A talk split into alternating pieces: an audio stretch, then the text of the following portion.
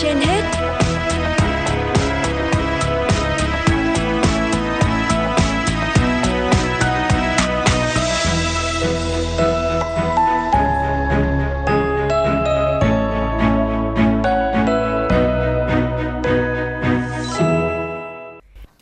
Một năm thông minh xin kính chào quý vị thính giả đang theo dõi chương trình Sức khỏe trên hết của Đài Phát thanh Truyền hình Hà Nội.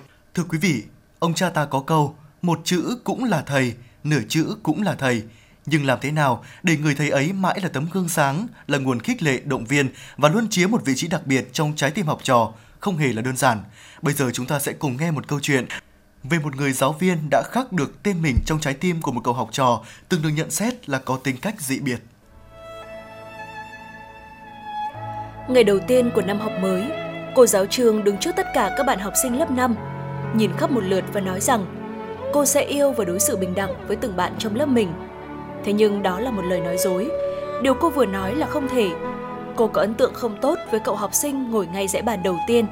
Cậu bé tên là Lý Đức Huệ. Cô Trường phát hiện Lý không thể chơi cùng với các bạn khác. Quần áo của cậu bé rách nát, người bẩn thỉu và thật khó để ai đó có thể yêu quý cậu bé cho được. Ngay cả bản thân cũng rất thích dùng bút đỏ gạch một dấu ích to đùng lên vở của cậu bé. Cho đến vài hôm sau, nhà trường yêu cầu giáo viên kiểm tra học bạ của các em học sinh. Cô trường đã cố ý để hồ sơ của Lý xuống dưới cùng. Vậy nhưng khi xem đến hồ sơ của cậu bé, cô giáo đã vô cùng ngạc nhiên. Giáo viên năm lớp 1 của Lý viết rằng Tiểu Lý là một cậu bé thông minh, nét mặt lúc nào cũng rạng rỡ, với nụ cười luôn thường trực trên miệng. Viết chữ rất ngay ngắn và sạch sẽ, ngoan ngoãn lễ phép, mang đến niềm vui cho những người xung quanh. Giáo viên năm lớp 2 thì viết, Tiểu Lý là một học sinh ưu tú, rất được các bạn quý mến, nhưng cậu bé rất buồn vì bệnh của mẹ em đã ở giai đoạn cuối, cuộc sống gia đình rất khó khăn. Giáo viên năm lớp 3 viết rằng, mẹ qua đời đã gây ra một cú sốc lớn đối với Tiểu Lý. Cậu bé đã nỗ lực hết sức, thế nhưng bố em là người sống thiếu trách nhiệm. Nếu không có giải pháp cải thiện, gia đình sẽ gây ảnh hưởng tiêu cực đến Tiểu Lý. Giáo viên năm lớp 4 viết, Tiểu Lý tính cách dị biệt, không thích học, không có bạn, nhiều khi còn ngủ trong giờ học. Lúc này, cô Trường mới ý thức được những vấn đề đang tồn tại với cậu học trò nhỏ. Cô cũng cảm thấy xấu hổ vì hành vi của mình. Nhưng tuyệt nhiên, cậu bé Lý Đức Huệ không biết về việc này. Đến ngày lễ của các nhà giáo, khi các em học sinh đem quà tặng cho mình, cô Trương càng cảm thấy day dứt hơn. Các bạn nhỏ tặng quà cho cô đều bọc giấy màu đẹp đẽ, bên trên còn dán dây duy băng, chỉ có mình Tiểu Lý là ngoại lệ. Cậu bé dùng mảnh giấy màu da bò, dày bì bì, có lẽ được xé ra từ một cái túi đựng đồ tạp nham để bọc quà. Món quà là một chiếc vòng tay được sâu chuỗi bởi các hạt thủy tinh, có hạt đã bị mất và một lọ nước hoa chỉ còn 1 phần tư. Các học sinh khác cười ồ lên, cô giáo phải ra hiệu cho các bạn im lặng, không được trêu chọc bạn trước khi khen chiếc vòng thật đẹp rồi nhanh chóng đeo nó lên tay. Cô cũng xịt một chút nước hoa lên cổ tay trước mặt các em học sinh. Sau buổi học hôm đó, Lý nói với cô giáo một câu rồi mới về. Cô Trương, hôm nay trên người cô có mùi rất giống với mẹ em trước đây. Khi các bạn nhỏ đã về hết, cô Trương ngồi lại lớp hồi lâu. Cô đã khóc mất hơn một tiếng. Sự thay đổi tích cực từ hôm đó, cô không còn nghiên cứu về việc làm sao để dạy bọn trẻ đọc, viết hay làm toán, mà nghiên cứu về việc làm thế nào để giáo dục kem học sinh. Cô Trương bắt đầu chú ý đến Tiểu Lý. Khi học cùng cô, cậu bé ngày càng cho thấy mình là một đứa trẻ năng động, linh hoạt. Càng được cổ vũ, phản ứng của cậu bé càng trở nên nhanh nhẹn. Cuối năm đó, Tiểu Lý trở thành đứa trẻ thông minh nhất lớp. Mặc dù cô giáo nói sẽ yêu thương và đối xử bình đẳng với tất cả các bạn trong lớp, nhưng Tiểu Lý đã trở thành con cưng trong mắt cô. Một năm sau đó, cô Trương phát hiện một mảnh giấy nhỏ trong khe cửa. Là của Tiểu Lý. Cậu bé nói với cô rằng cô là cô giáo tuyệt vời nhất mà cậu gặp trong đời. 6 năm nữa trôi qua, cô Trương lại nhận được một mảnh giấy khác của cậu học trò nhỏ.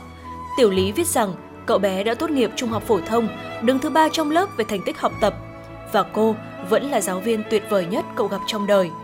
Nhiều năm sau nữa, cô Trương tiếp tục nhận được thư. Lần này Tiểu Lý viết, khi nhận tấm bằng cử nhân loại xuất sắc, cậu đã quyết định sẽ ở lại trường, tiếp tục học lên. Và cô Trương vẫn là giáo viên tuyệt vời nhất mình gặp được trong đời. Tuy nhiên, lần này phần ký tên có sự thay đổi và dài hơn một chút.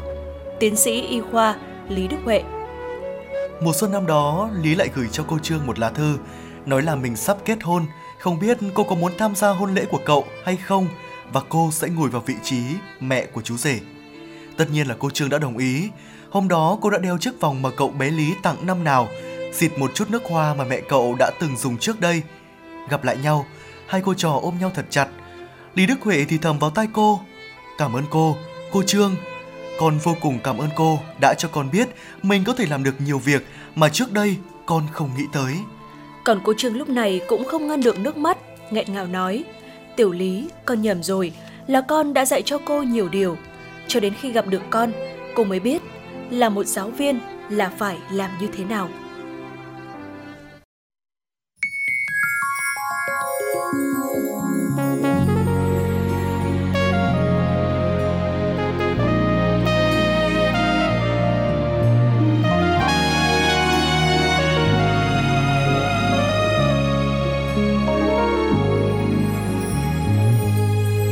Trời ươm nắng cho mây hồng, mây qua mau em nghiêng sầu, còn mưa xuống như hôm nào em đến thăm mây âm thầm mang gió lên. Người ngồi đó trong mưa nguồn, ôi yêu thương nghe đã buồn, ngoài kia lá như vẫn xanh ngoài sông vắng, nước dâng lên, hồn muôn trùng. Nay em đã khóc, chiều mưa đỉnh cao. Còn gì nữa đâu, sương mù đã lâu. Em đi về cầu mưa ướt áo đường phương bay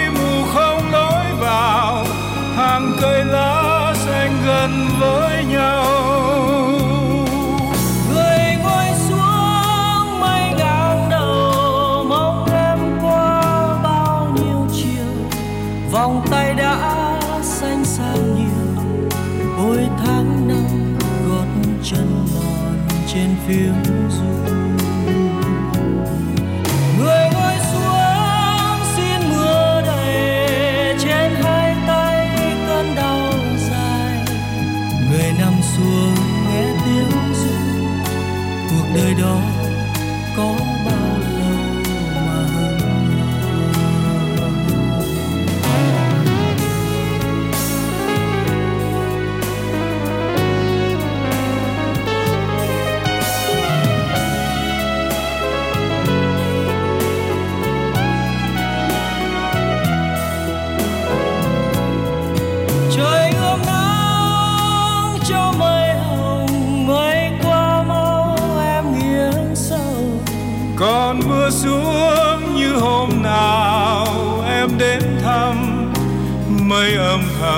Mang gió lên. Người ngồi đó trong mưa mùa nỗi yêu thương nghe đã buồn. Ngoài kia lá như vẫn xanh ngoài sông vắng nước dâng lên hồn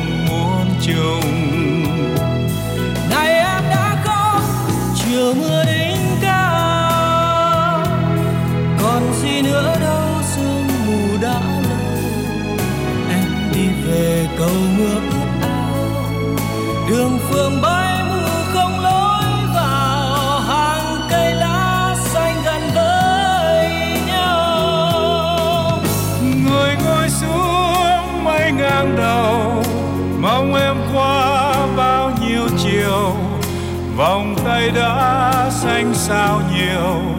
Ôi, tháng năm gót chân mòn trên phiếm du.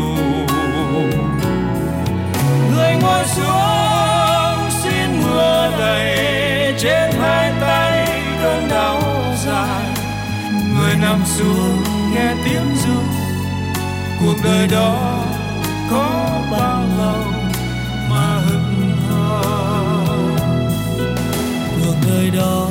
đời đó